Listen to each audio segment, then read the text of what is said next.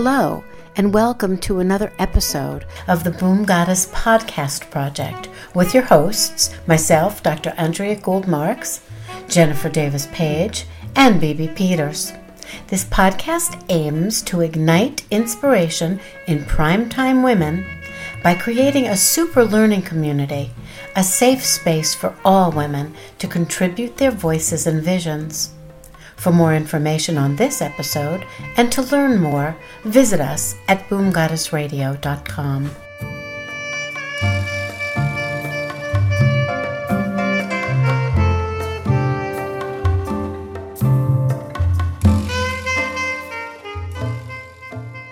Okay, so here we are the day after Independence Day, and we're talking about our uh, relationships, obligations, enjoyment of, and general caretaking of our elders.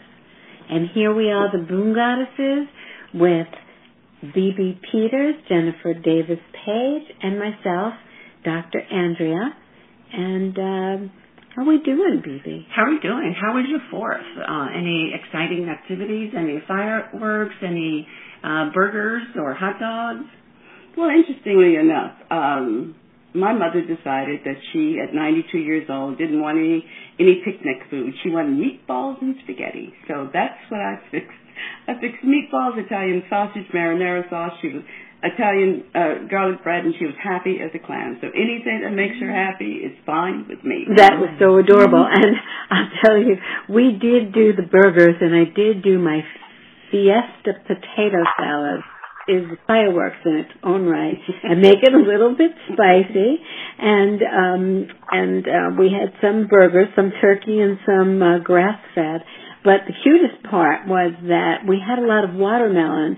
And even though my tiny little 96 year old dad said that he was so full he couldn't go on he wound up eating half the the watermelon. He just kept working away like a surgeon and even though it was a pretty seedless watermelon, still had, had those little mm-hmm. seeds. Fun. Well, someone has now just joined us. Who is this? Hi, this is Sabrina Regas in Tucson, Arizona. We're happy to have you with us, Sabrina. This is Andrea and and Bibi and Jennifer. Thanks for calling. Hello, how are you? oh, and Darrell has joined us. Hello, Darrell. How are you doing? Well, I'm doing fine, ladies. Doing fine. Enjoying listening to the stories about watermelon and the 4th of July and how older people enjoy doing whatever they want to, even if they're full. Right. It's the privilege of it's elders. the So that's some stories. How about you, Sabrina? How'd you spend your fourth? Well, um, we spent it with my mother and my son-in-law, my daughter, and his grand his grandfather. Um, and we had a nice uh, barbecue, and uh, we went to the fireworks, and we had our hot dogs and hamburgers. It was a lot of fun, and enjoyed it immensely. Because we go to sleep here, this is Andrea, at 9 o'clock, we miss the fireworks. we do get to hear the booming sound. But, you know, we get up at 4 in the morning here in the desert, so uh, we've missed out on the fireworks. But welcome, everybody. And our, our aim today is certainly to illustrate the great variety of circumstances and personalities that get involved when we talk about our taking care of our aging parents. And there's three of us, I think, who are actively taking care and two who have taken care in the past. Well, actually, there are four of you, right? So Darrell and Sabrina, you and Jen are actually taking care of You're your right. parents. And then I did uh, up until about eight years ago when both of them passed away. So we have either experienced that or we are right in the middle of it right now. Well, Darrell is in, Well, actually, uh, I was the about same. to say, actually, right. I'm in the same boat with Bibi. I am. Uh, I'm. A, I am an orphan. I no longer have a living parent, and I did take care of my father before he passed. Yes, and that whole thing about being an orphan is a whole other topic that we want to talk about. Um, eventually, we wind up having so many topics branching off our tree of main topic. Um, but today we're talking about the actual experience, the conflicts, and the emotionality of taking care of an aging parent. What are you remembering, Darrell? You know, now that I'm on the other side of it, what I remember most is how delightful my father was as he got older. That there was a sense of of intention of having lived an intentional life that I just marveled at. And I remember so much wanting to make sure I had the level of peace when I reached 93 as my father did. And he taught me some things. So I remember his joy, the joy in his spirit. Whenever I would go see him, and I would be apologetic because we went through a cycle of living with me and then not being able to live with me and then ultimately being in a place that could care for him better than I was. And I was very, I felt guilty about that. And I remember going to spend time with him and making, uh, and, and, you know, saying, I'm sorry I couldn't be here yesterday. And he would tell me with great joy that, oh, you know, that I was, I was his greatest blessing. And that, you know, that, that anytime I would come with a day of sunshine, I mean, he was unbelievable. He would make me feel so good about coming to see him that it was always a source of joy for me, even though I was always bothered by the fact that I could no longer care for him in my home. So it was quite a dichotomy of, of emotions that uh, I remember mostly. Uh, but always some joy and feeling very blessed that I was chosen to be the one to be with him as he, you know, transitioned. My sisters lived in other places and they did not want the assignment, so I got the assignment. Hmm. We didn't share like Jennifer and Sabrina. I got the full assignment. yeah. I currently have most of the full assignment with my, this is Andrea, with my 96 year old dad. My sister lives in New York, so she can only really visit a couple of times a year. But many families divide up the financial care as, you know, versus the actual hands-on care. How is it for you, Jen? Well, my sister and I, you know, when mother is with me, um, I, I take on the, the financial responsibility of her. When she's with my sister, she takes care of the financial responsibility of her. So I don't send money back and forth. But my mother has her own money. So um, that makes it, you know, that makes it easy for us. I mean, she is not a wealthy woman, but she has her, her monthly income and she's got her, her medical all taken care of. So it's, we're really blessed that, that we're able to do it that way. And Bill, so do you and your sister take turns doing this? How often do you switch it up? Every every six months.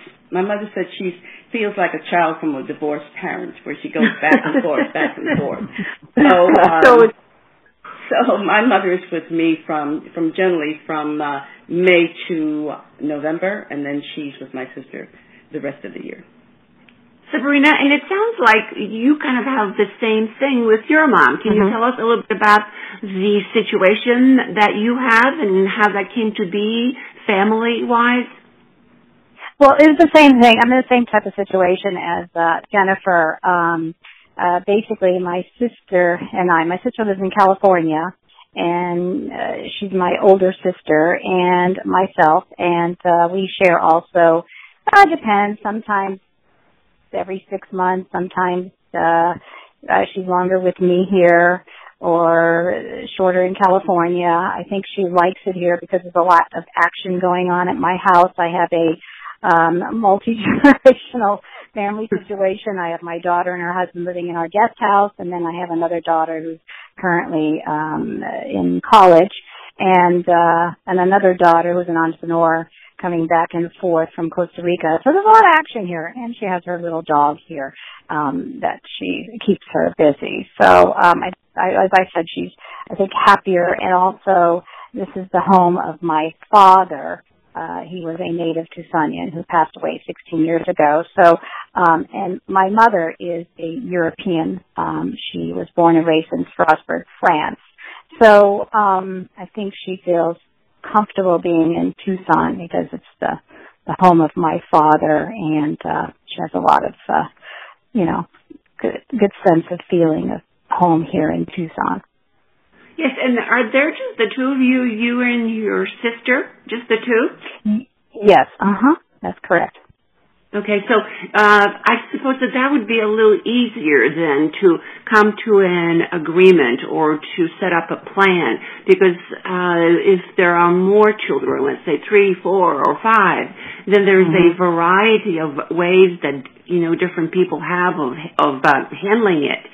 Was it mm-hmm. easy for you and your sister to uh, create this plan? Well, um, it just, we just kind of fell into it because my father always said, uh, you know, something should happen to me first, you know, you know take care of your mom. And basically that's the agreement. Okay, of course we're going to take care of my mother, um, as long as we're able to at this point in our life. Um, when my father passed away, my mother did live alone for a short period of time. I was living overseas. Uh, with my husband was an engineer and I came home every summer you know, with my daughters and uh, stayed with my parents. But when he passed away unexpectedly, it was kind of a shocker. I mean, it was a shocker. I say better than kind of. It was a shocker uh, for my mother and for my sister and um, and myself. And um, when she lived alone, she lived alone. I think maybe about two years. And she's my mother's. You know, was always a pretty much.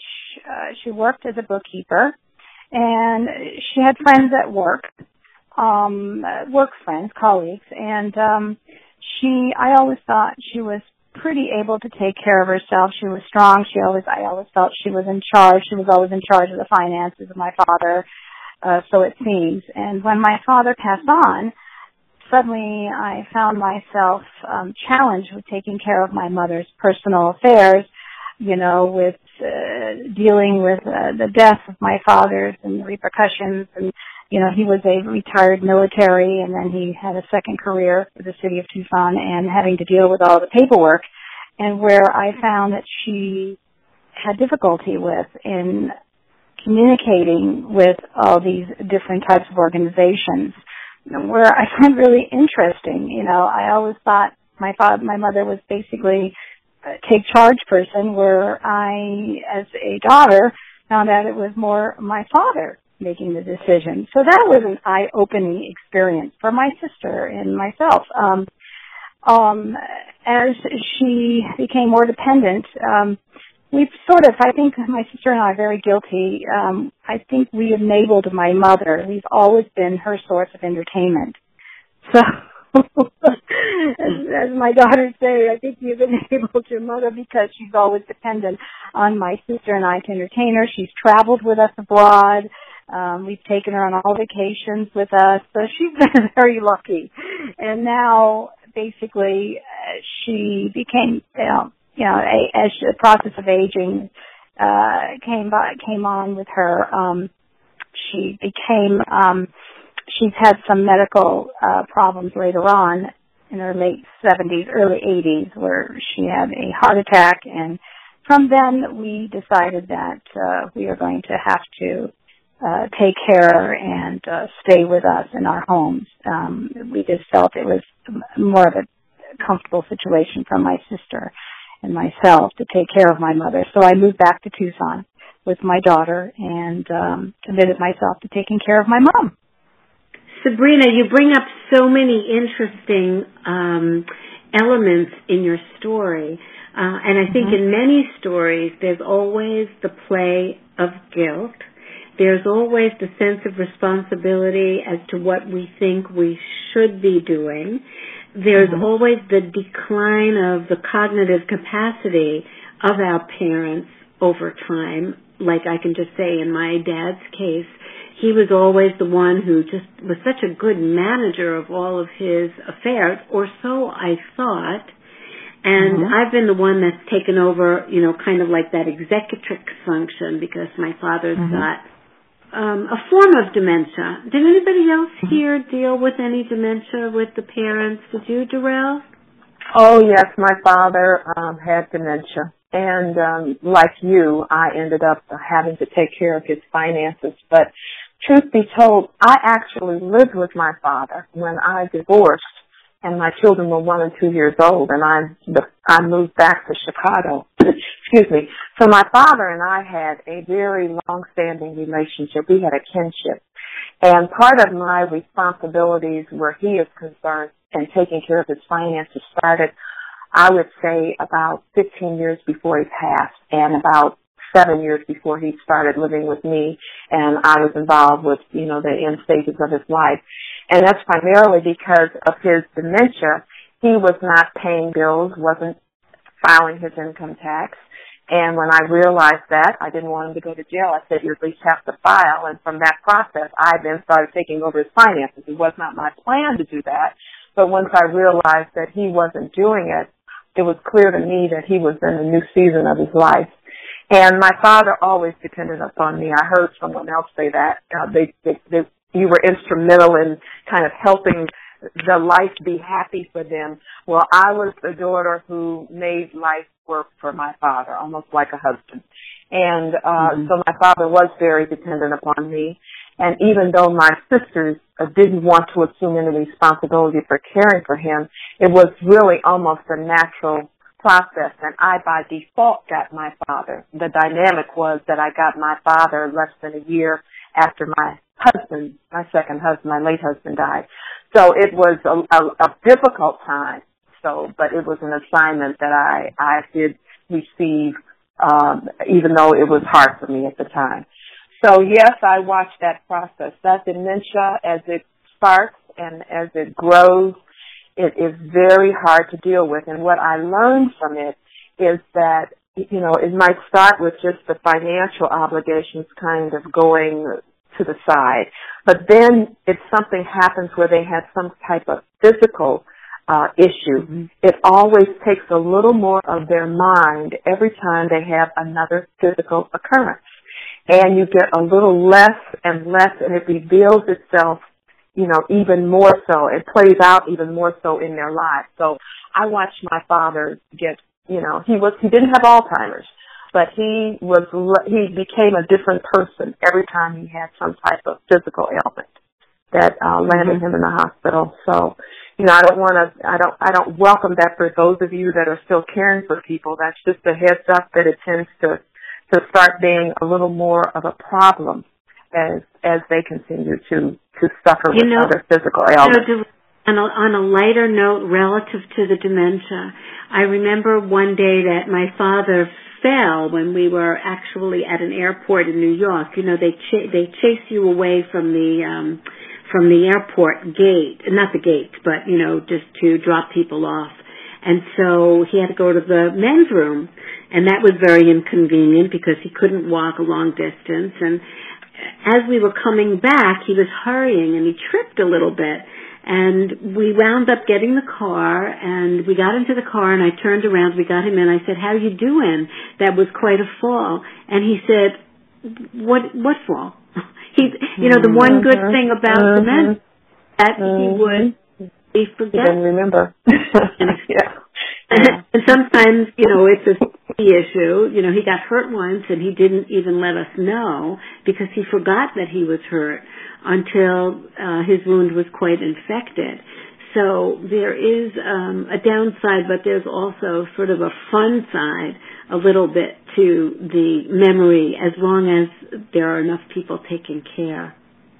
Yeah. Right, right. I mean, I, in the last six months, I mean, I, I'm constantly worried about um my mother leaving her um sometimes alone for a few hours in the ho- in my house and uh, worried that she might fall or something might occur where she is forgetful about where she's at, disoriented a bit. I've noticed this more uh just recently I just brought her back from California on the drive out and uh these last couple of days being back here um, she is disorganized in where she's at again, which takes time and that's understandable.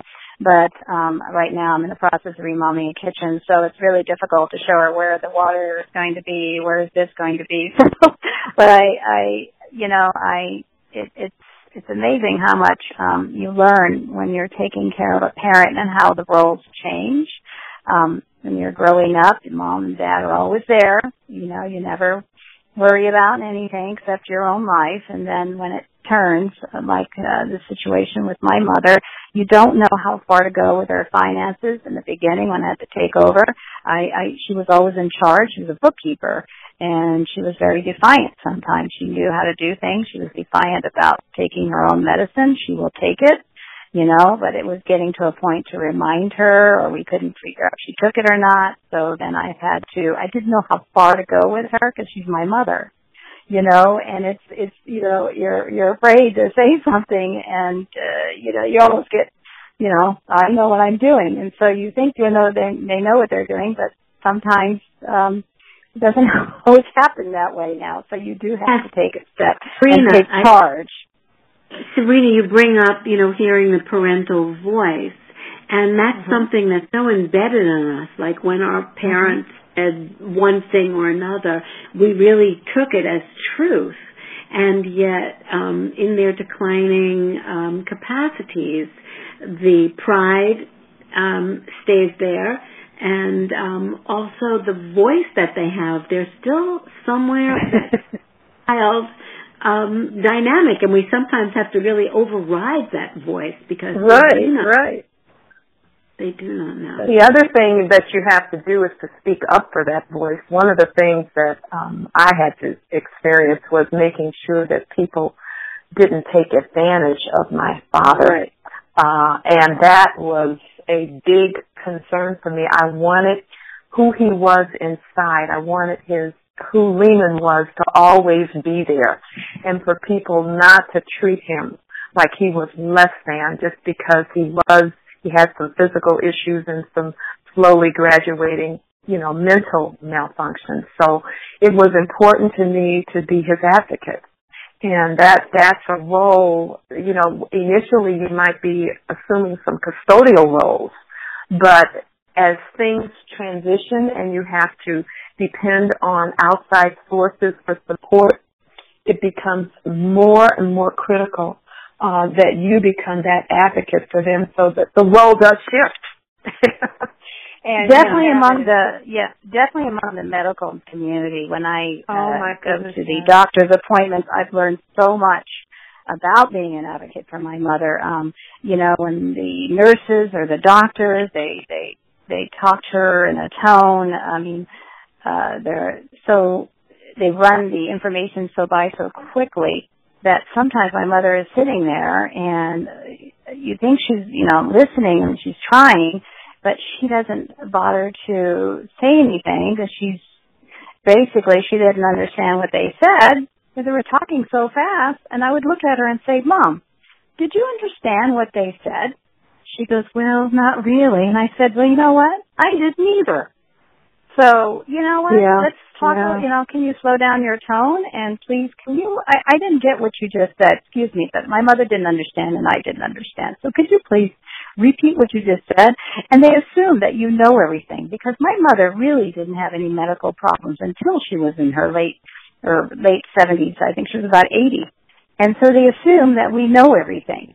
And then I had to tell them, you know, um, we haven't uh, been through this very often. My mother has not been in the hospital. Uh, I don't know the procedure. I'm sorry, but I'm fairly educated, and you need to really clarify a few things for me. But that's where you really have to be an advocate for your mother when they assume you understood everything and move on, and it isn't that way. So it's a great um, illustration. Then you have to be assertive with them and you have to be assertive with others for them. For them. Mm-hmm. Because I, I mm-hmm. found when I was, you know, my mother's got two sets of doctors that talk to each other. So she's got one in Tennessee and, and of course one here. And I found that I was fortunate enough to have a young female doctor.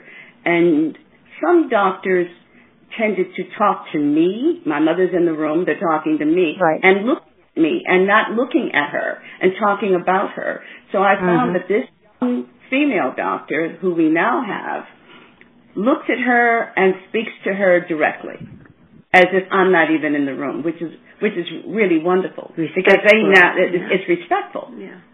So uh, it's very important. Um, uh, we're going to do a show some some weeks down the road about whether we should fire your doctor, and I think these are important uh, notes to have because they've got to have respect. They absolutely must have respect for for their patient. Mm-hmm. My mother does not have dementia. She is on she's on a little memory pill that we make sure she takes every day. But her memory seems to be very sound. Um, mm-hmm. She had pneumonia a few weeks ago, which weakened her body. Right now, she right now she is getting very strong, and she decided that she was going to get up and take care of it and engage in occupational therapy. So one day I came home, and she had peeled a potato. Of course, she had to rest in between that time, which was great. But she told me I peeled the potato, it, and it took her all day to do what she used to do in an hour. But she got up and she wanted to do it, which really made my heart sing because I was getting to the point where I was saying, I wonder is she ever going to be able to do this again?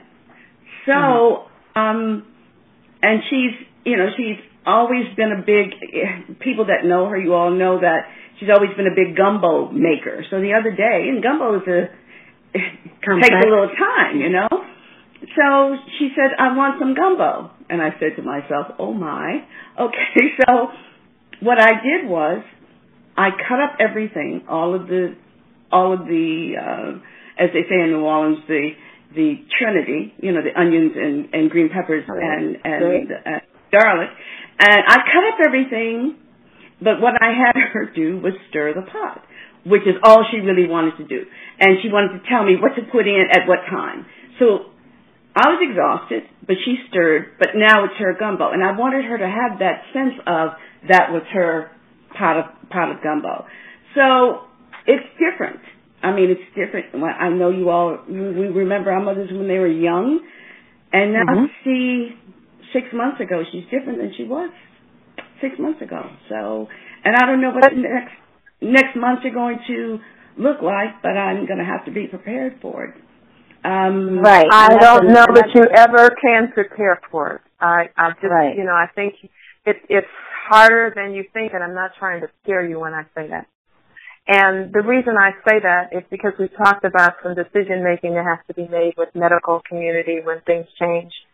And then there's the emotional that goes alongside of that of watching this transition and it and, and how weighted it is because sometimes uh, the parent could be incontinent. My father was incontinent of bowel and urine.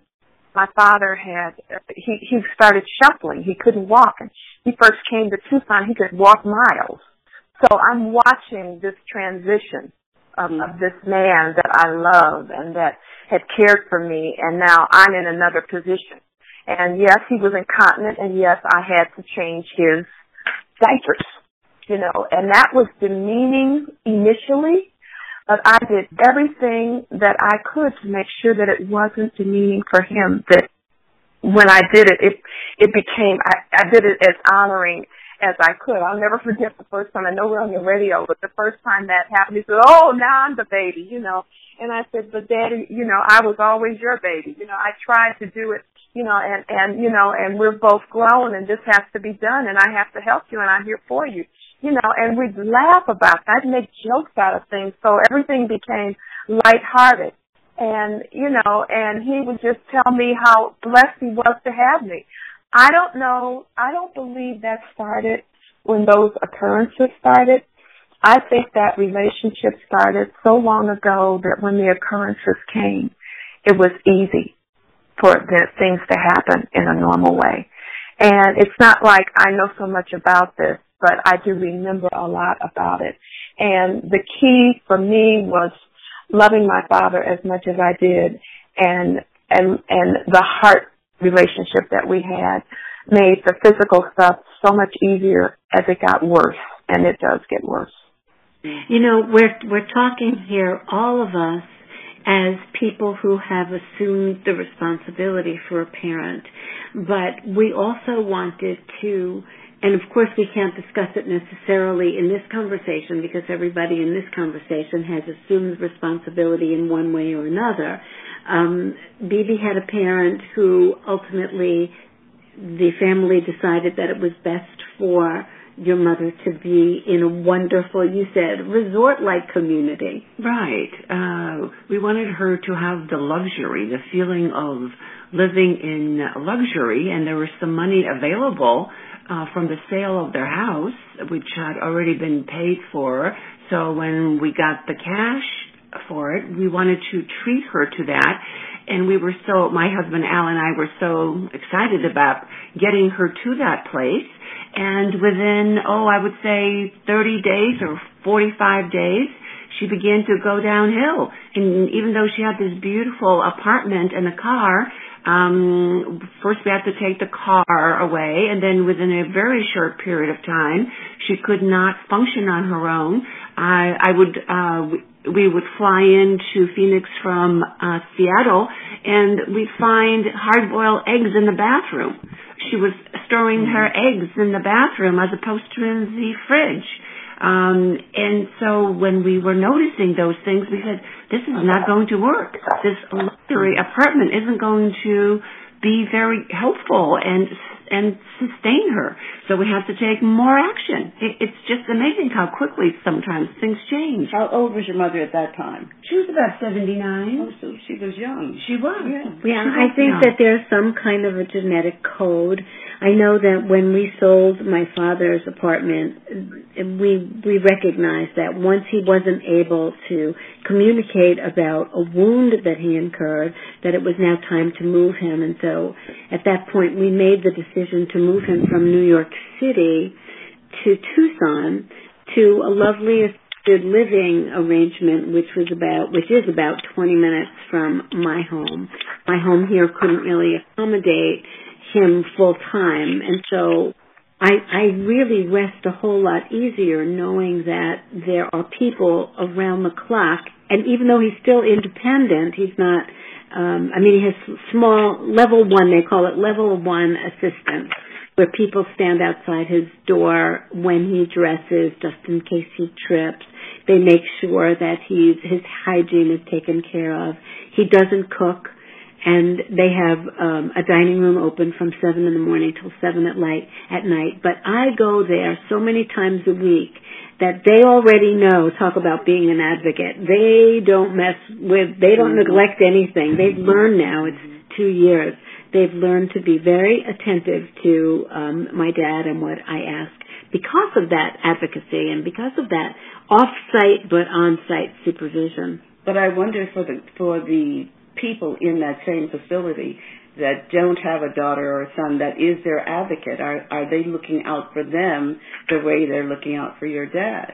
I think they are. I think it happens to be a good place, but I think that they are um, a little bit more attentive because they know that you never know when Dr. Andrea is going to come around and find Write something. And Write them up. But I must say, yesterday I had such a good reception when I made the arrangement to have him ready for me to be picked to pick him up for our dinner, and um, both the receptionist and the caregiver uh, was uh, were so amazingly helpful yesterday and so on the spot that I've decided that I'm going to write a letter to the woman who's in charge of the caregivers just to let her know that something wonderful did happen. That's very nice. As That's well. good thing. That's very nice. Very nice, and Andrea. So, yeah, with my mother, it's it's funny. You know, my mother lived through a hard time in World War II, so um, it's it's always hard for her to express her feelings. Communication with my mother and I, uh, growing up, was not as easy because trying to understand where my mother is coming from, and you know, the older I get, the wiser I think I am. Understanding it was tough, and it's hard to express your feelings. And to this day, she doesn't very uh, express her feelings clearly to me what she wants or what she'd like to do. You know what I'm saying? It's basically Yes. even when it comes to going to a restaurant, she'll look at me and say, "Oh, I don't know." She has she's very decisive. She doesn't she can't seem to make up her own mind about what she wants or what she wants to do. Or when she had her heart attack, we had a social worker come in and ask her, what are your plans? I think all of us have been talking a little bit about this particular generation. And I think this may be the last thing we can really um, get to in, in today's segment. But this generation of World War II survivors, Jennifer's mom at 92, Right, mm-hmm. and your mom Sabrina at 93, my dad. She'll be ni- she'll be 92 in December. Yeah, these are world these are era World War II generation, the great generation, and they are not used to um they're they're not used to talking about their feelings or having mm-hmm. their children um be upset um and and also they can't necessarily make make decisions anymore. The, these parents on this call, every single one, Bibi's mom, Jen's mom, Sabrina's mom, Terrell's dad, my dad, we're all incredibly fortunate and they're incredibly fortunate to have us, which, you know, kind of brings us to the next question in the next segment, which is going to be how are we going to plan? How are we going to know what is going to be with our care in the future? Well, the one thing that I wanted to have was a conversation with my mother about what she wanted. You know, how did she how did she want to move forward with the rest of her life and how did she want the when when her life ended how did she want my sister my brother and I to proceed with funeral arrangements. I wanted to give her, but she refuses, absolutely mm. refuses to have a discussion about it. So I have. Uh, I don't feel so bad, Jennifer. Mine too. When you're when you're talking and saying that, I couldn't even sit down and I bear even asking that because I know what her reaction was. I don't know. You know, I mean, uh, I don't want to talk about this. You know, and um, that's the response I would definitely get. Yes, and I'm um, chiming into and saying that my dad himself did not want to talk about it, does not want to, and because he's in assisted living, um, we had to make arrangements for the DNR, um, which became a really hard thing to do. Um, it was basically his doctor who forced him into that conversation because he wouldn't have it with me. And the DNR okay. is okay. do not resuscitate. Okay. Right. right. And trying to explain to him at this advanced age the benefits of not resuscitating after experiencing, let's say, a massive stroke where he might still be breathing, but essentially um, his brain would have um, died or quickly soon would die. So these kinds of conversations so need to be had as far as our generation goes. We need to have these conversations if we haven't already. I have a friend who had her mother died of cancer about three years ago. And the one thing that cancer gives you is time to put your affairs in order as opposed mm-hmm. to, you know, being killed in an automobile accident or, or any kind of sudden death. And she told me that the one wonderful gift her mother left her was a letter outlining everything she wanted. The songs that she wanted sung at her funeral, the flowers that she wanted. And she said, when I opened that letter after my mother's death, she said, I cried and laughed at the same time. Her mother wanted to be buried in a Victoria's Secret black lace. Um, oh, that's funny. Uh, no, the what, what, no the um Petty? No, the the whole thing with the she wanted the um halter. I mean the garter belt. Yes, the garter belt, and you know she wanted the wow. silk stock garter belt, and and and she said I went to Victoria's Secret, and my mother was buried in the most beautiful, beautiful black lace. So my mother's not giving me that, but in terms of of information to follow, so uh, my sister, and my brother, and I are pretty much on the same page when it comes, and I don't think there'll be any any problems with us coming to an agreement about how to end and how to to close her life out.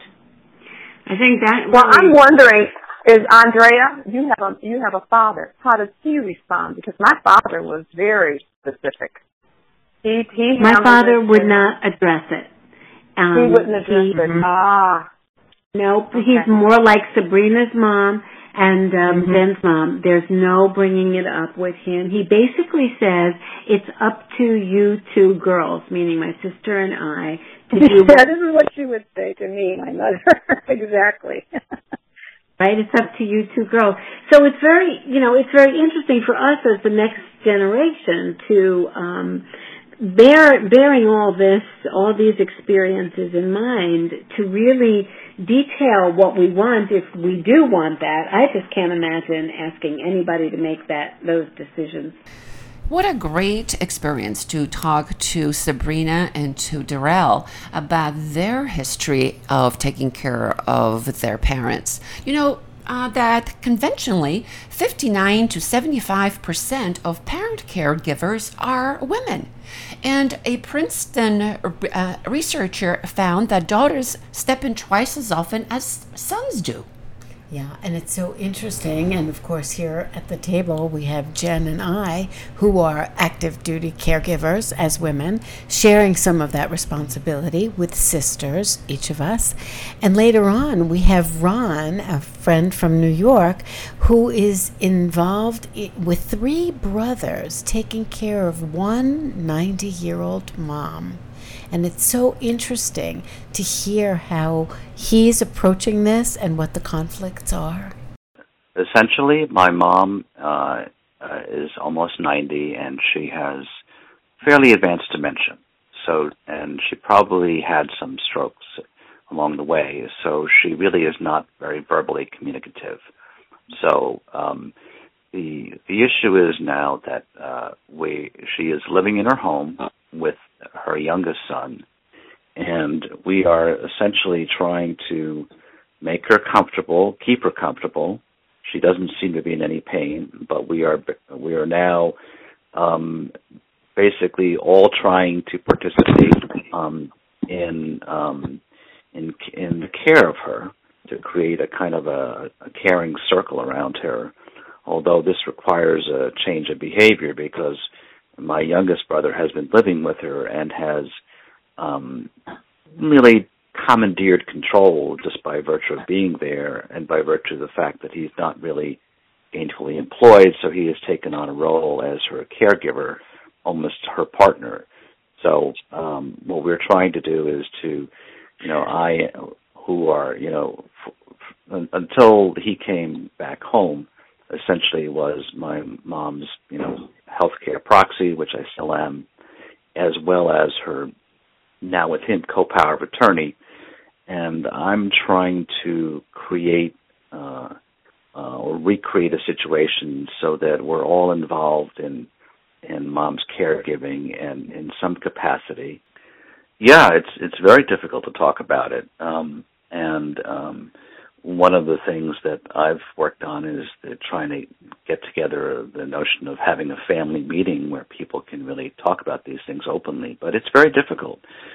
A lot of people don't want to talk about it um, um, openly. Um, even in, I had a discussion with um, an elder law attorney about, um, you know, putting together these um, kinds of meetings for families where he would deal with legal things and I would participate in kind of helping the social and interaction. And he himself said, I would never do that with my family.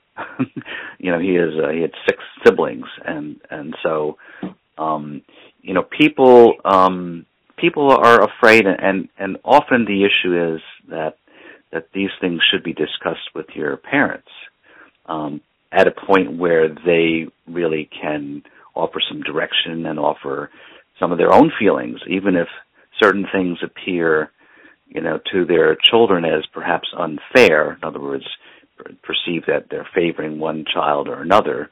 They also try to avoid that discussion. So what often happens is that the discussion is never held, and it becomes something which is just negotiated by the adult um, children um, in a little bit of a vacuum because you don't really know what your parents wanted, and you're taking kind of a guess. Um, and um, one of the problems, especially, is if you have um, you know strong-minded um, siblings, is that um, you know people think they're right, you know, and there's no way to to really challenge each other except to try to really talk through and understand each other. from a um, managerial style, you know, there are different ways you can characterize it. I mean, most recently I had a discussion with someone who talked about um, styles of either being, you know, you're as a, as a manager, you're, you're a director, or you're a presenter, or you're a mediator, or a strategist. Correct. I'm basically um, I am basically a mediator slash strategist. It can be di- directorial. I can be, and I will be directorial, but it's difficult when you deal with brothers who were directors. Many times it comes down to um, people's limitations in their in their skills or their emotions or their um, personalities. Um, so it's not something you can really fix. Um, and for your parents, you know, there were limits, and sometimes there were just cultural limits that people just did not talk about these things. They put together a will, and they never discussed it with people. People discovered, you know, at the reading of the will what their intentions were, um, and and it was like that. Now it's your problem, you know, and and and basically, um, parents were largely conflict avoidance. You know, they really they they just wanted their kids to get along. Um, but you know, there often there are there aren't the tools to do that, and the the, the adult kids really you really have to find the tools, and in many cases it actually doesn't work. And i've just know of many families in which when the parents both finally pass, the family does not really survive in in a in the way that the parents had hoped. You know, you Right. just break apart. You, know, you break up the estate, and then you know your relationships are minimal, and and uh, you know these things are just unresolved for many years, and and often never really resolved. But it takes a lot of work, and it takes a lot. What I've discovered is, you know, in, in putting together this, you know, this so-called family meeting, is that holy cow, I've I've probably had about twenty-five or thirty family meetings it's not something you just have a meeting, you know, call a meeting and fix this. It's like no, this is something that gets um, addressed and and solved or not solved or managed incrementally over years. But you know, you have to have a commitment to do it. When is my family equipped to deal with this, and when do we need an intervention, or when where do we need help? Because we can't do this alone. We can't solve this alone. And that's tough because we're used to thinking we can solve it alone. And what's if we can, what's the matter with us? Conventionally, the person who who gets more involved is the adult daughters, you know, and the adult sons kind of um, um, delegate un- until it gets to a certain point where all of a sudden the adult son wakes up and decides that he wait a minute he wants to be involved and especially involved in, in you know whether whether it's dividing of assets or whether it's something more materially involved and then you know the the daughter's like well wait a minute where have you been for the past you know 10 years? What happens is that the others then insert themselves like wait a minute I want to be involved in this. This is my mother and then the the one who is has selected themselves as the primary caregiver feels um a underappreciated and and lashes back um feels that um uh he or she is losing control and gets resentful and defensive. I've basically um been involved in trying to um help redefine the caregiving relationships and and uh, redirect my younger brother to understand that um, first of all, um, in serving my mother, what she wanted most is, is to see all of us, you know, secure and safe and, and successful. All of us grew up with this mother, and all of us have these relationships, and all of us feel have strong feelings about our connection to her. But then when he moved back home, uh, and he took really a gatekeeper role, you know, that this was like he was there almost as her, you know, her spouse, and so um, you know, we would have to, you know, almost call ahead to him and say, is it okay to come over? Because he felt that it was an intrusion on his privacy. And it's like, wait a minute, you're there by her good graces, you know, but now you're acting as if you're her caregiver slash um, guardian, and and now you know now we have to go through you to get to our mother. The most dramatic incident was um, when um, we're about to go and and and and meet with a lawyer and um you know i i mentioned this to my brothers and dan is there and and i can sense he's stalling um and i didn't like what what's the problem sat down and pulled out um another will that he had done basically changing the will that i had done for mom which essentially um had split up the assets of the estate equally four ways. Um, and this new will basically gave him a majority of the assets the estate. I essentially had to confront it. You know, I, I forced a showdown with the lawyer, and I said, "You're coming to the lawyer's office, and we're going to have this, you know, uh, discussion in front of mom and, and the attorney." Um, and basically, we had to we rewrote the will. You know, when the lawyer um, asked her, Mrs. Roel, "How do you want to um, uh, divide your assets to your sons. You know, she did, you know, look at him and say four ways. So, but she was really, you know, another couple of years and she could not have been able to make that decision. Welcome back to Boom Goddess podcast with Bibi Peters, Jennifer Davis Page, and myself, Dr. Andrea Gould. And we've just had quite a little journey, um, discussions in every direction about the caring for aging parents. And it seems to me that uh, the more siblings that are involved, the more complicated it gets, right? that's if they're not on the same page. You know, some, with my sister and I and my brother, we really are on the same page. We we don't have any any any bad feelings amongst each other. We all love each other, and my brother knows that my sister and I are taking great care of my mother. So I'm not quite sure it's how many children there are. It just depends on how many want to participate. And it's so interesting in speaking to Ron in in New York, our friend Ron Roel, talking about his caring for f- with four men caring for a 90 year old woman and the kinds of conflicts that can occur. It's so interesting in many cases where if there's a sibling who doesn't have a family and doesn't have a job, how they might select themselves to be the caregiver. And what does that do to the rest of the family and to the siblings who are employed or are involved in family and sharing that feeling both of responsibility, but many people describe it as a joyous burden. That even though it's a responsibility and even though it's heavy, a lot of people at the last minute, many of us want to step up and be there. And I think that leads us really toward what are we going to do? We're the next generation that has to make these decisions. Is it going to be about speaking to our children about taking care of us?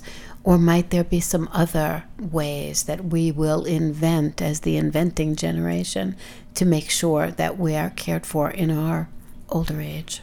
I have made a decision that I'm going to pre plan my final uh, my funeral, not my final days, but my funeral and my husband's funeral. We're, we're going to prepay and give our children a really great roadmap as to you go here when this happens, you can call this number, and I want you, and this is we're going to give you a roadmap as to what to do, because the grief is is is terrible.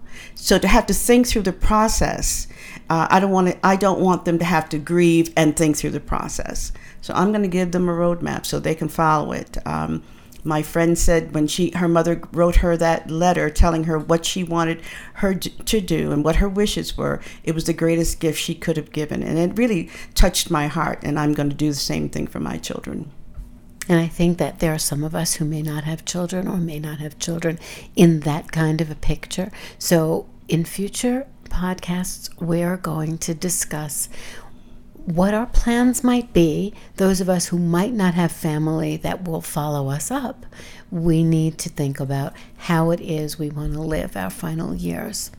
So here's two more episodes on this topic. We look forward to that one. We welcome your suggestions. Please visit our website at boomgoddessradio.com. reach out to us. Use the Contact Us tab. Let us know what you think and what kind of topics you'd like to hear. Thank you for tuning in today. This is Dr. Andrea, Jennifer, And Bibi, your boom goddesses, signing off. Each voice of wisdom shares ripples out into our universe and inspires so many others. Namaste. For technical reasons, portions of this program have been pre recorded.